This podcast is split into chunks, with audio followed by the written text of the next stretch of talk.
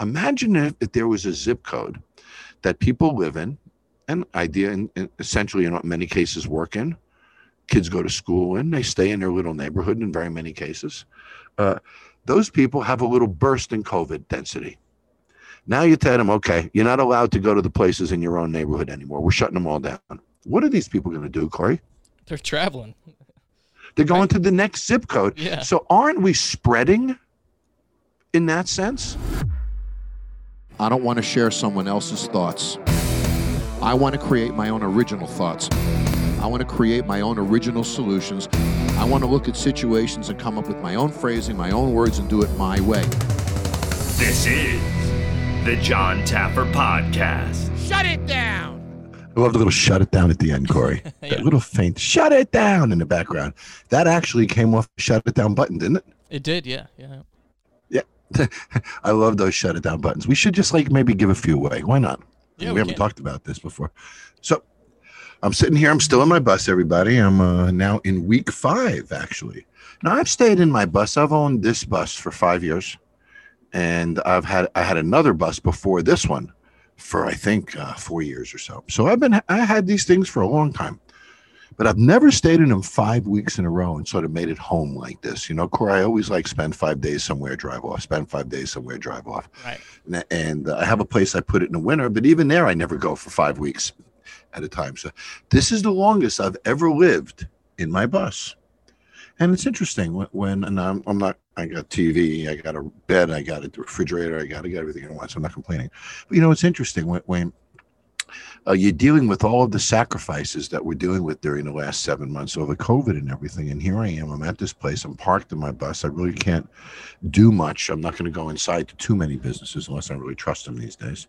But uh, it's interesting how how uh, um, now I not only have have all these restrictions upon me. Now I have these confines.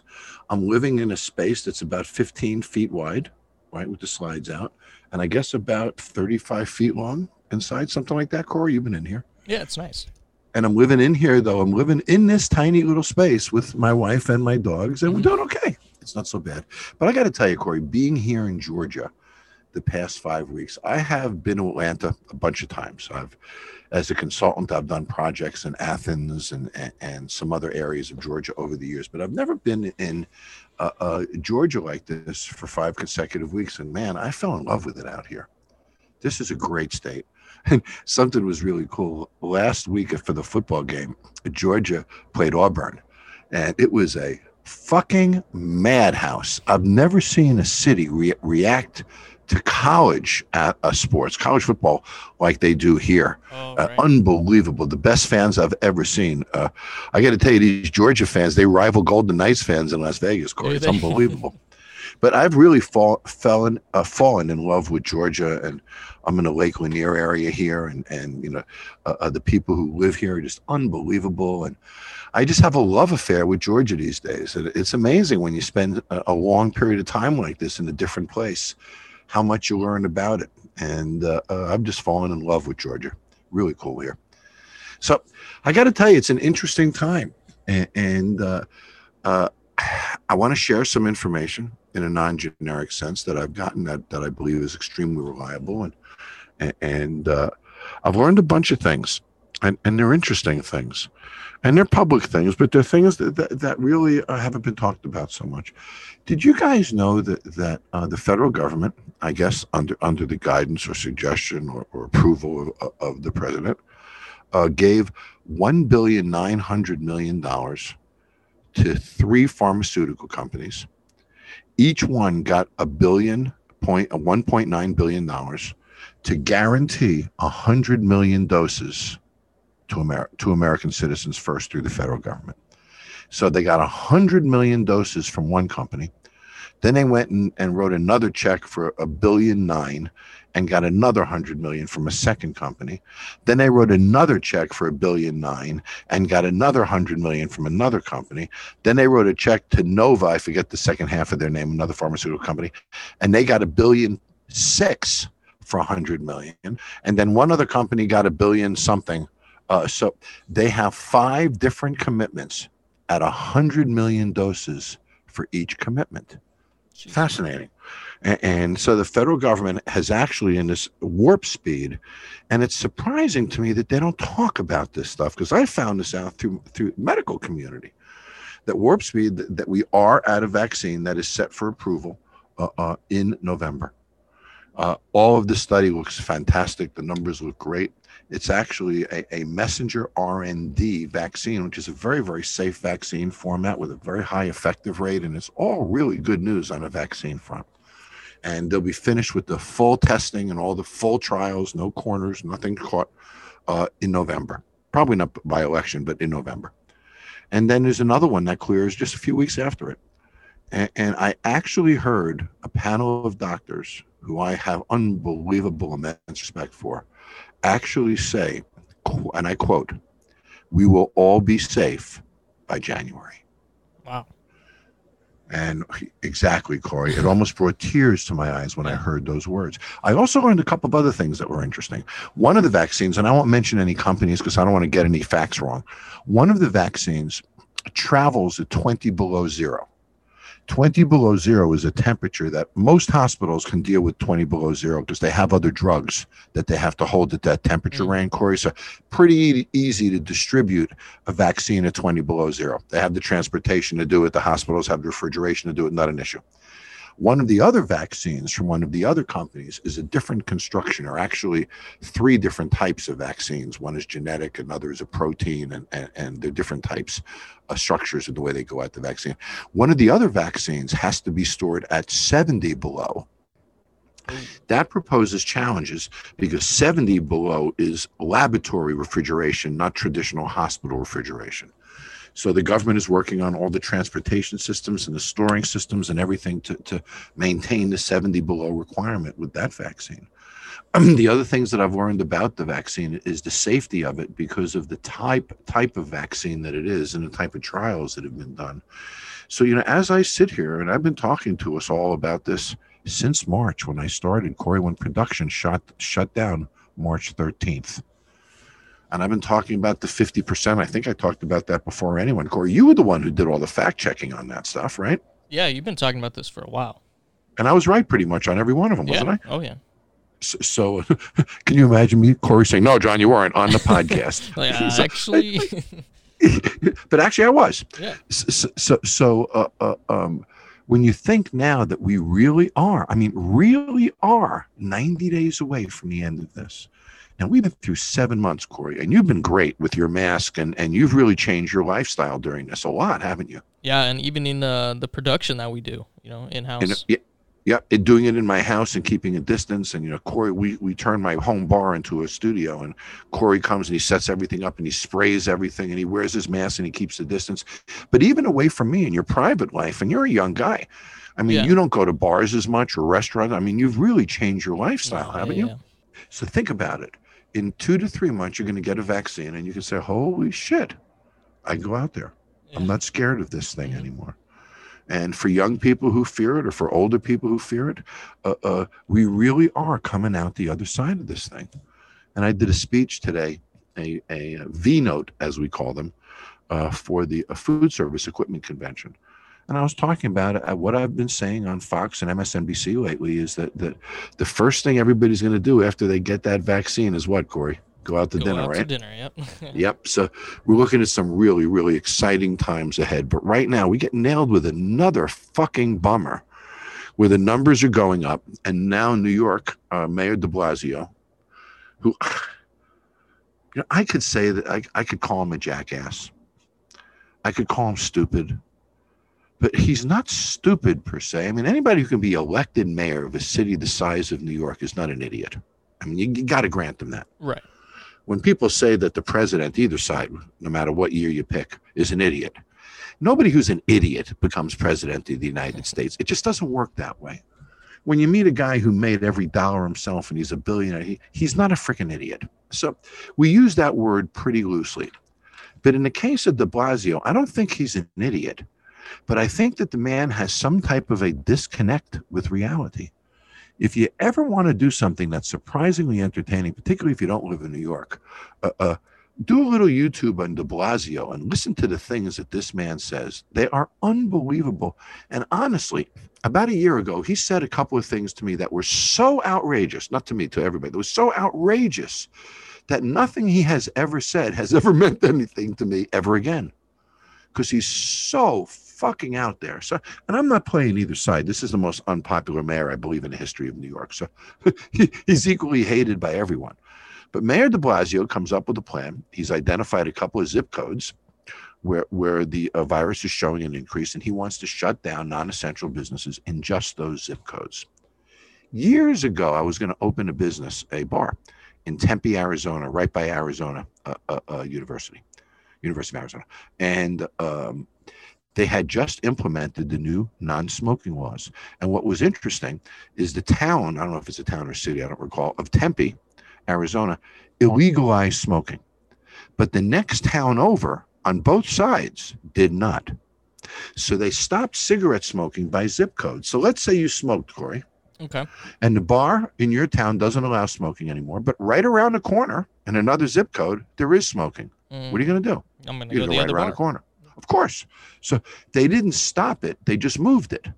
And it didn't stop until they illegalized it in a large enough mass area to make a difference. So think about COVID for a moment. Imagine if, if there was a zip code that people live in, and idea and essentially in many cases work in.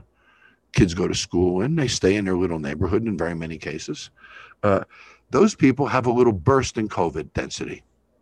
Now you tell them, okay, you're not allowed to go to the places in your own neighborhood anymore. We're shutting them all down. What are these people going to do, Corey? They're traveling. They're going to the next zip code. Yeah. So aren't we spreading in that sense? Yeah. So- actually, yeah. So it, it makes absolutely no sense to me. Now, if you publicize that these zip codes are hotspots, so you publish to all the people of New York, it would be advantageous to you or safe if you stay out of these zip codes. Right. So if you're going to go to a grocery store, maybe don't go to the grocery store in that zip code. Go to another if you don't live there. But the, for the people who live there, sending them out of their zip code is about as asinine emphasis on the first three letters of asinine as one can possibly get so so i just i think the man is a moron uh, and i say it and i put it out there and i really don't care what political affiliation he is the things that he says the choices that he makes the negative impact that he has had on a wonderful city my city that i grew up in is astonishing to me so as we enter this election season i say to all of you don't ever discount the power of local elections. And we all talk about the president, the vice president, senators, and Congress, and we're voting for this, and we love Schumer, and we hate Schumer, and we love this one, and we hate this one, and we blah, blah, blah, whatever it might be. But the fact of the matter is, almost everything that has killed local business these past six, seven months has been instituted by local government, not federal government. Understand it's the governors that implement these changes, the local politicians that created these changes. So when you go to the polls this year, don't just vote down party lines for local elections because I know many people did. I'm guilty. I did it myself. Years ago, I would research the big elections, but I didn't research the little ones. But it was the little ones that impacted me the most.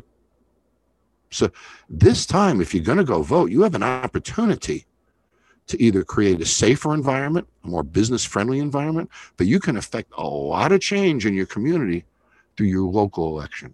Things that the president, Congress, Senate can't do.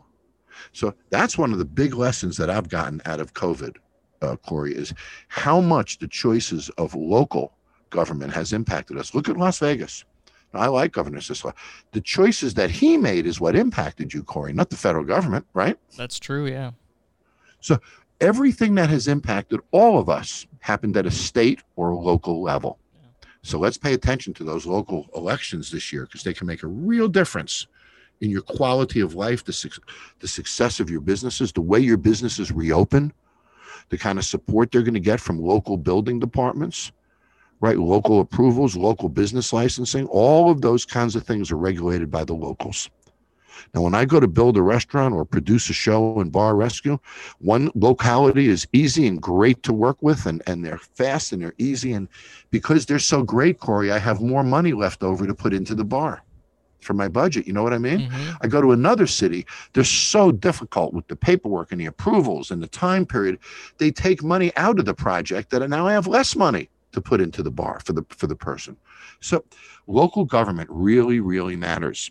A- And that's the big lesson that we should all take from COVID is how much local government has impacted us and how much in a moment like this, it isn't about the federal government so much as it is about local government. For example, local governments determine how many hospital room beds there are going to be. Did you know that, Corey? That's something that's established by the states. Huh.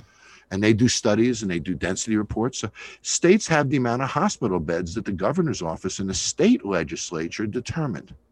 So they provided the tax credits and, and, all of the various instruments to, to cause those hospital beds to happen and operate. They also determine what levels of PPE should be set up for each state and what inventories there should be in each state. They determine other medical resources and funds and relief funds and disaster funds. And all of this happens at a state level. It doesn't happen at a federal level.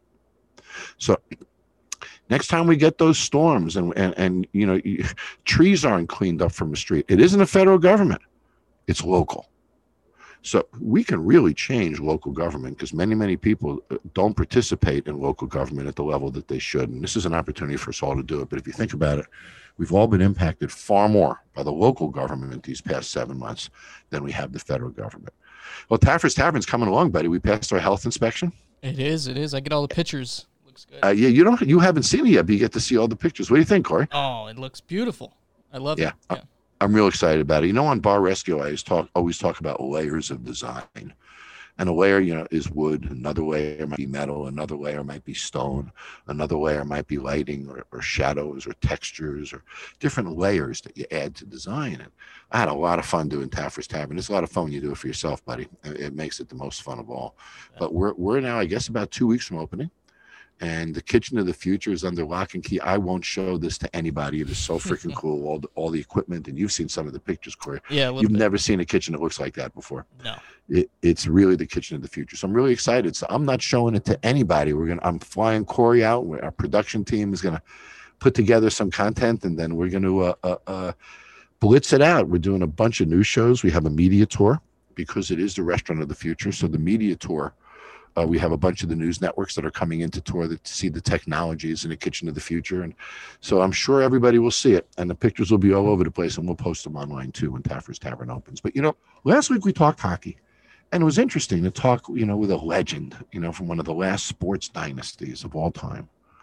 Talking with Trotz Corey, it's amazing to win a championship seven times and have them gunning for you more and more each time. It's incredible. But when you think about it, he had the ability to pull himself together when he was losing. And there are a lot of games and things that we talked about. Some of them didn't make the podcast or the pre-gaming broadcast that we did for the NHL uh, uh, about how he pulled himself up when he was down. And imagine being down three nothing and then coming back and winning. How do we lift ourselves up when we're down? Well, think about the operators in New York for a second. All the business operators in New York, Corey.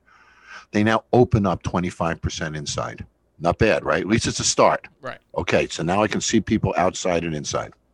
Within weeks, it's going to get cold. So I'm going to lose the outside seating. So I'm going to wind up with 25% inside. Now I find out that they're talking about closing certain zip codes, and an audit was just completed. And this was a government audit. This is not a, a political exercise that said roughly 50%, 50, 50% of all independent New York restaurants are going to close by this, the end of this pandemic. Now, I find it interesting that, first of all, that they make a statement like that. I disagree with that because I think it's going to be 6% more every month. And that's the, the one thing, Corey, that I always find interesting that's not in that research is that number is as of when. Because if it was 50% on October 1st, then it certainly can't be 50% on December 1st. It's got to be higher, right? So with every month this goes on, those numbers have to increase. So I think we're at about 50%. I agree with that assessment, but I also think the number goes up about 6% every month. So there's thousands of restaurants in New York, and I'll remind everybody The restaurant industry has a, a million independent restaurants around the country. They're the largest non government employer in the country with 17 million employees in the restaurant business. 70% of those restaurants are owned by people who own single units. These aren't corporations. 70% of restaurants are single unit owners. So these are small businesses in, in, their complete essence, operated by people who live within the community it operates, hiring people who live within a community it operates, and serving people that live in a community it operates. This is not a company in Dallas doing a mail order catalog that goes out to the state of New York. This is completely local money, local owners, local employees, local customers. It is the epitome of a local small business. So we asked you guys online, what do you think? New York's going to lose 50% of its restaurants. The numbers are going up. How do you think this is impacting New York? How do you think this is going to impact where you live? And Corey, I think it's one of the biggest responses online we've ever gotten. We had over 100,000 responses or so across our platforms. We did, yeah. So this is a topic that you guys really jumped on. So I'm eager to talk to you all and see what you say. So I'm going to talk to Joseph from New York in a couple of minutes right after this. Don't shut down this podcast. Jon Taffer will be right back.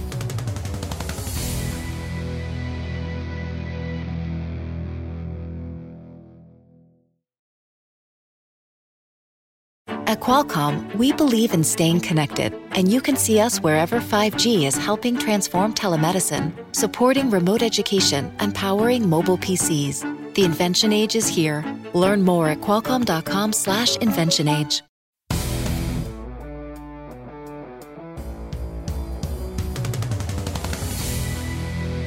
All right, so I wanted to hear what you guys think about this whole premise of 50% of the restaurants in New York are going to be lost. And I think in some places, Corey, that number even goes up much higher in, in smaller markets and smaller restaurants where they have less resources to go on. And I was really curious to hear what you guys think about the depth of this impact. Are you angry? Are you worried? Are you this? Are you an operator? Are you a customer? What do you feel? This is gutting the essence of our communities the locally owned, locally uh, staffed, and local consumer based businesses. So, first caller was Joseph in New York. And Joseph has been a bartender manager for over 20 years. Let's get him on the phone, Corey. Hello. Joseph, Jon Taffer here. Yeah. Hey, Jon. How you doing, man? Very good. Pleasure to hear from you. Good. Thank you, buddy. Is, are you are you from New York? Did you grow up in New York? Grew up in New York, uh, Brooklyn, born and bred. I currently reside in the 11223 zip code, which That's is now currently, um, yeah. Wow. So it's been interesting. It's been interesting.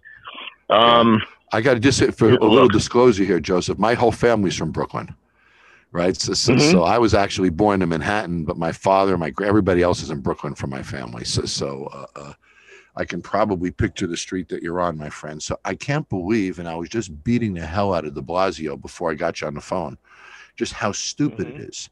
And when you think about the fact that, that if you're in a hot zip code that has an increase in COVID, I could understand his concern. We might want to let people know in the city this is a hot zip code, so so you know it isn't something that you want to uh, uh, go to if you can avoid it. But to take the people that live there and shut their businesses down, Joe, aren't you just going to go to the next zip code and do business there? That's exactly what would happen, and the so foolishness is, extends doesn't that beyond spread that. it then? Yeah, there's no rhyme or reason as to why he's shutting these uh, businesses down there is talk that he may backpedal on that and not shut some of the businesses, but just shut schools. And then the question arises is shutting schools tied to the fact that the voting machines are in schools and that's where elections happen. You know, so it, it's it's it's pretty scary. You know, and him, De Blasio has obviously proven himself as a, as a very inept leader.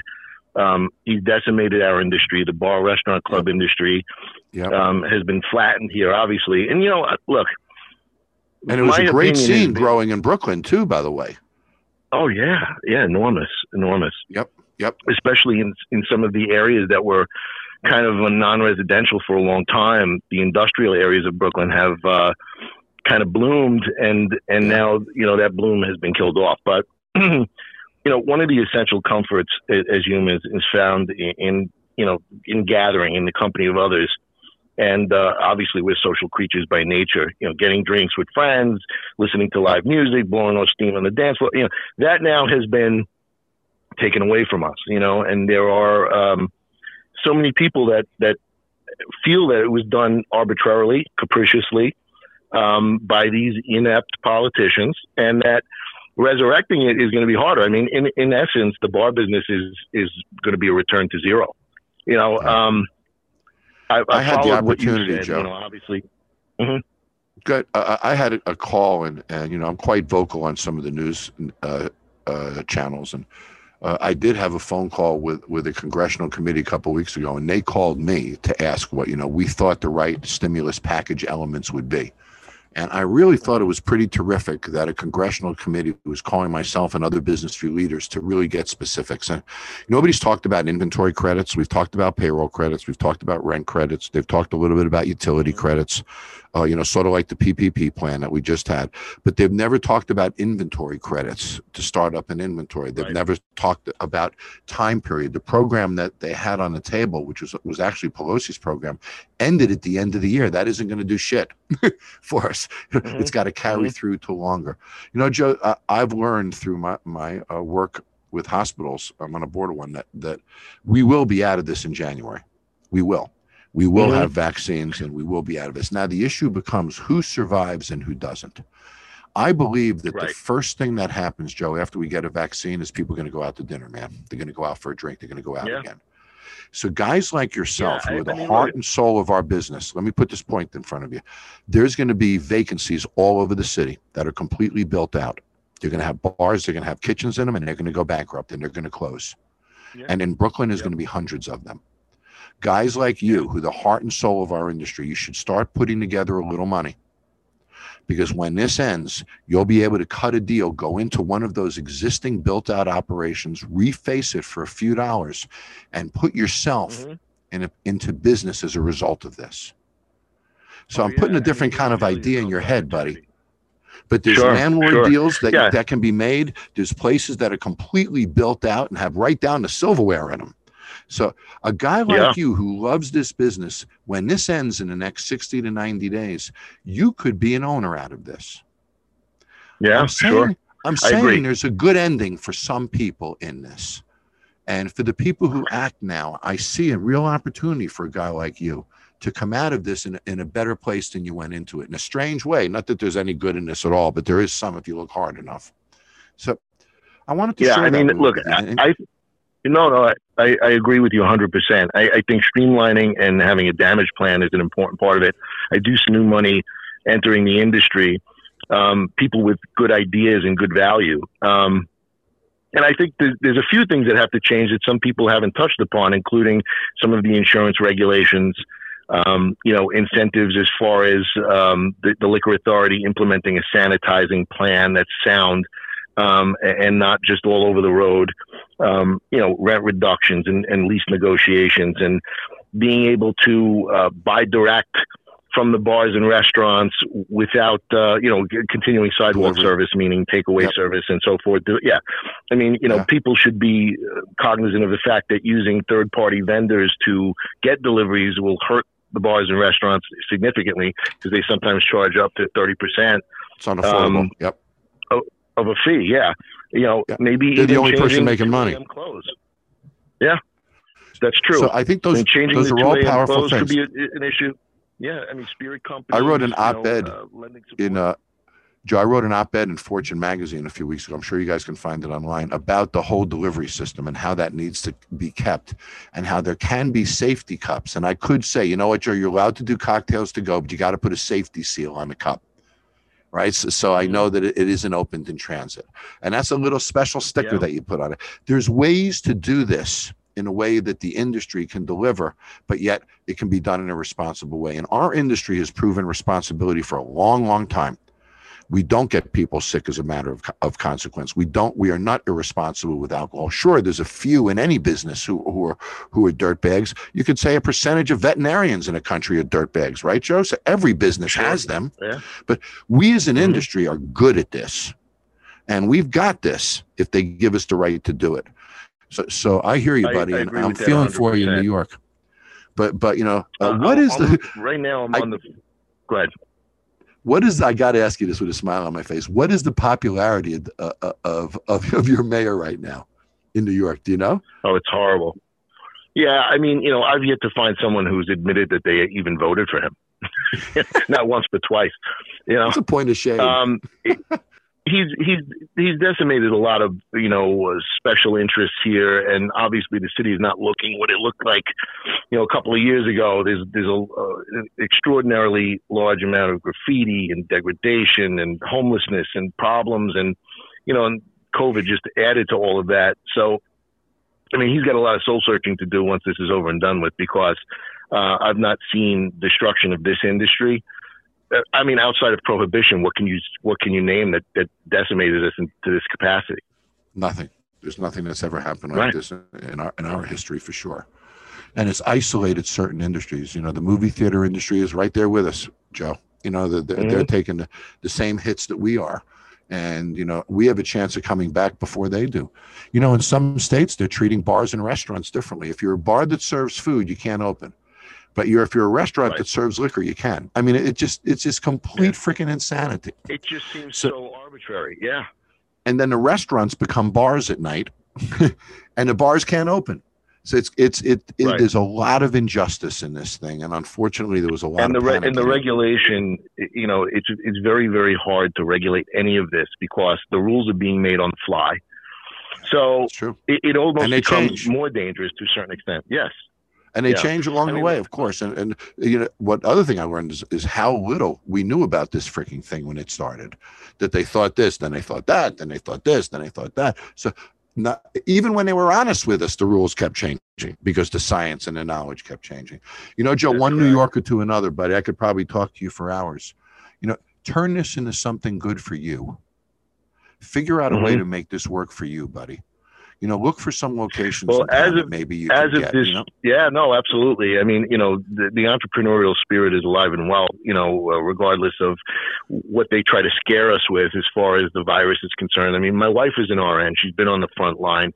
She's been exposed several times. You know, and uh, she's gotten through it. You know, the, the the virus is most certainly real, and people have died, and we can't be afraid to continue on and move forward. And and that's what they're kind of suppressing in us is our uh, entrepreneurial spirit and the spirit to move forward on this. I mean, as of March, uh, March 18th, I was forced to close the bartending school that we own and run, and we were shut down for close to, you know, four months. And we finally resurrected it, and we were very pleasantly surprised to hear the phone ringing with people saying, "Look, I want to be a bartender. You know, I'm interested in bartending, even though that the the industry is suffering right now a little bit. We know that it's going to come back, and that really helped to to push me over the edge to work harder and get this running again and moving again. So you know i used to own three forward to a bartending schools effect. joe i used to own three bartending schools That's when i was in my Wh- when i was uh, in my 20s I California. owned no, when I was in my 20s, I owned Bartenders Academy that was based in Washington D.C. and we had three Okay. schools. It was a 40-hour program. We had a wet bar in in the school. We had all colored fluids, right, with all paint Yeah, and sure. soap to make bubbles and everything was yeah, it was a complete Yep. functioning bar with a soda gun and ice machines and but no spirits, all You- you colored know the fluids model. and you know Yeah. 40 hour program we could do it daily weekly overnight you know, in one week we had the government loan programs and and, and everything in place and and we would you know run our tv commercials. I even remember my commercial joe are you tired or bored with your current job? Are you unemployed or just need to make extra money? Did you know that in 40 short hours i could teach you to be a bartender? So- and i remember doing the Amazing. commercials the first thing i ever did on television I made a lot of money in the bartending school business. It's a great way for people to enter the industry. It really, really is. And, and there's some shitty schools out there, of course, Joe, but I support the good ones. I'm guessing you are one of the good ones, buddy. But I support the, the, the good schools out there that really provide people with a way to enter the industry with some knowledge. So so Yeah, I we've hope your been school around. comes the- back. uh, no, I appreciate it. We've been around a long time. Opened in 1969. The original owner was Wow. Jack Tiano. I don't know if you if that rings bell, but I believe that you Jack guys did some Tiano? business Did you know Glenn Rodano? Sure. Well, I Yeah. knew Jack Tiano Glenn quite was well. uh, Jack's partner. Of Yeah, course yeah, he yeah. was. I my first Yeah, I entrance in bought the school from Jack. school. I'm going to tell people something that I've never I've never told this story before. When I was young, I got a job teaching at American Bartender School at 369 Lexington Avenue in Manhattan. And I got a job teaching in that school, which was owned by Jack Tiano, run by Glenn Rodano. Correct. And that's uh, I worked for them, and I was a salesperson, a teacher, and then a school director. And then I opened Yep. schools in Detroit and around the country for Jack. From this is when I was in my young twenties, Joe. And, and so I was a young Yeah. kid, and I and I had the sales team, and we had the closing offices, of course, and the whole nine yards. I'm sure you're running it the same. And we had our books Yeah. and broken into the cream drinks and Jack train. There was no video in those days. And Yeah. and uh, then after I left Jack in American Bartender School, I went to Washington, which is a city he wasn't in, and opened up Bartenders right. Academy. So that's funny, buddy. Uh, We we uh, have worked for the same people over the years. Yeah, yeah. I took over the school, uh, you know, some years ago, and Jack retired, and we are American Bartender School. You know, it's barschool.com. We train close to a thousand bartenders a year. You know, normally. Um, I don't know what impact that's going to have on the you know the several months that we were closed, but uh, yeah, we're looking forward to you know providing the education and giving them the knowledge. A lot of people have certain um, you know, uh, things to say about bartending school in the sense that, well, it's not really quality education. You're just learning basic drinks. But I try to instill in these young bartenders um, the things that make money for the owners and managers that hire them. You know, how to upsell, how to expedite, how to pour accurately, reconciling money accurately, doing the things that, that you, you know, push on your show and uh, and you help owners and managers understand. So that's the goal. And the model is very also much a comfort you develop behind the bar, Joe, holding a bottle, making a drink, using the equipment, understanding the processes. Sure, you go to work from a bartending school, the recipes might change, the job might be a little more, but but you know what it feels like to be behind a bar, how to hold a bottle, how to mix something, how to shake something. You got the motions down, the mechanics down, right? You know all the basics, and yeah. So I'm a big proponent of what you do, buddy. I, you know, I'm really supportive of it. So, so I'm glad you got to throw your website out to give yourself a little plug. But you know, for anybody who's thinking of joining the bar business, it's a great way to start. And people call me all the time and say, Jon, I got money. I want to open a bar. What should I do? Well, the first thing you should do is Mm-hmm. be a bartender so that you know how to hell the heart of the business works and then open a bar. Right. So, you know, do it Sure. at school, go to bartending school, get a bartending job, learn the business, and then open your bar. Anyway, Joe, lots of luck to you, buddy. It was great to talk. I appreciate the conversation, Jon. Thank you. Take care, buddy. You know, I really relate to a guy like Joseph, you know, in bartending school and in, in the business as well. But you know what's interesting is, you know, when you hear 50% of the businesses are to, uh, restaurants are going to close in New York, and you hear there are 25% occupancy, New York has some of the highest restaurant rents in the country. Now, I have a lot of friends that own restaurants in New York, and in almost every case, they're trying to get out of New York City. They'll come to Vegas in a heartbeat. They'll go to Florida in a heartbeat. I have one who's, who's moving his restaurant from Manhattan to Charlotte because the only person who makes money is the landlord. So normal restaurants will pay about 10% of their revenue on rent.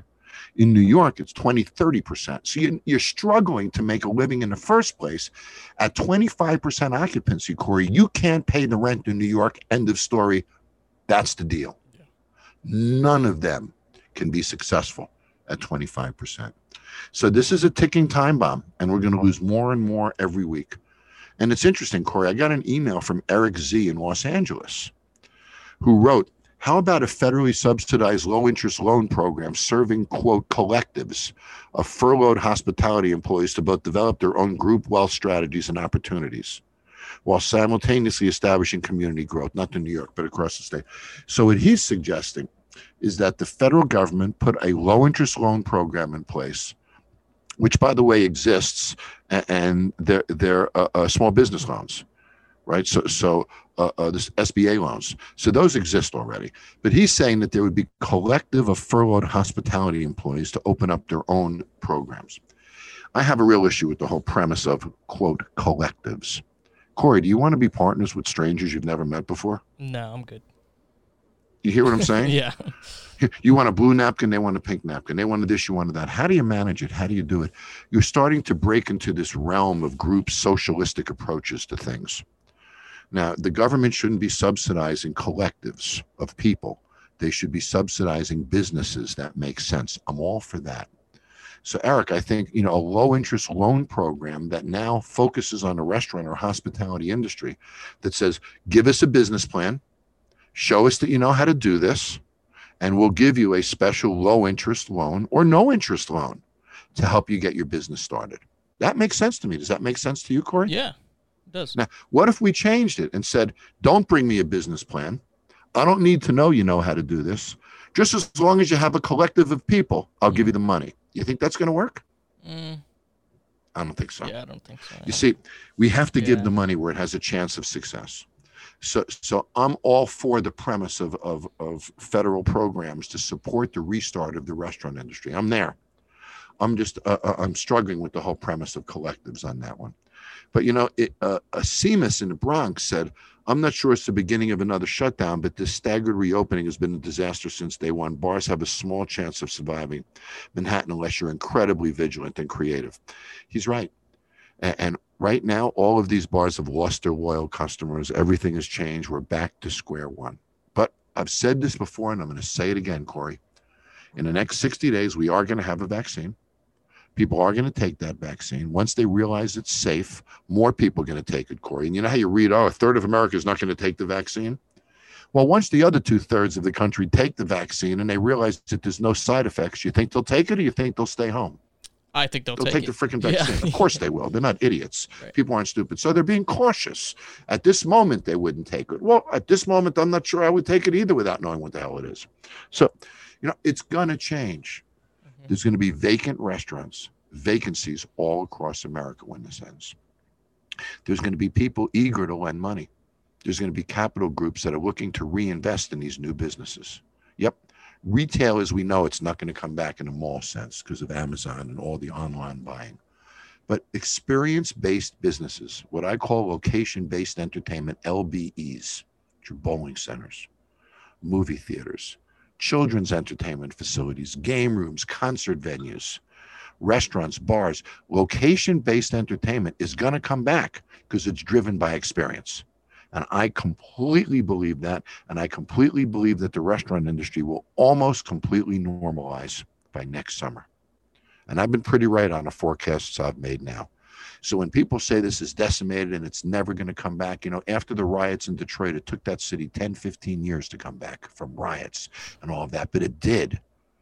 New York and all of these markets, we're talking about landlords getting new tenants who want to open these businesses with enthusiasm.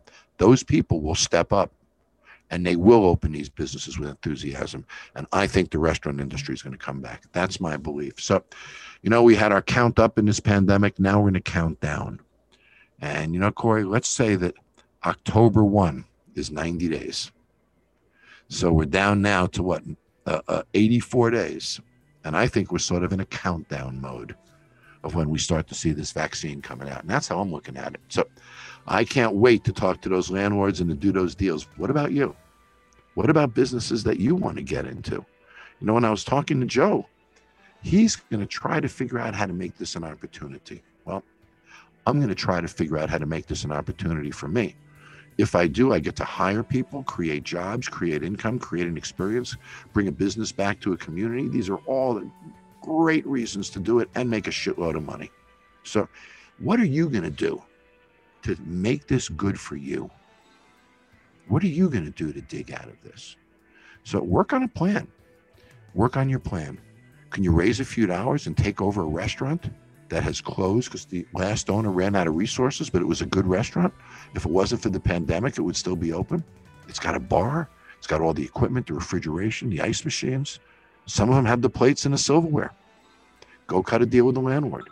Be ready to seize your future because this thing is coming close to an end. And I'll talk to you guys next week. See you then. Subscribe to the Jon Taffer podcast right now for more episodes every Thursday.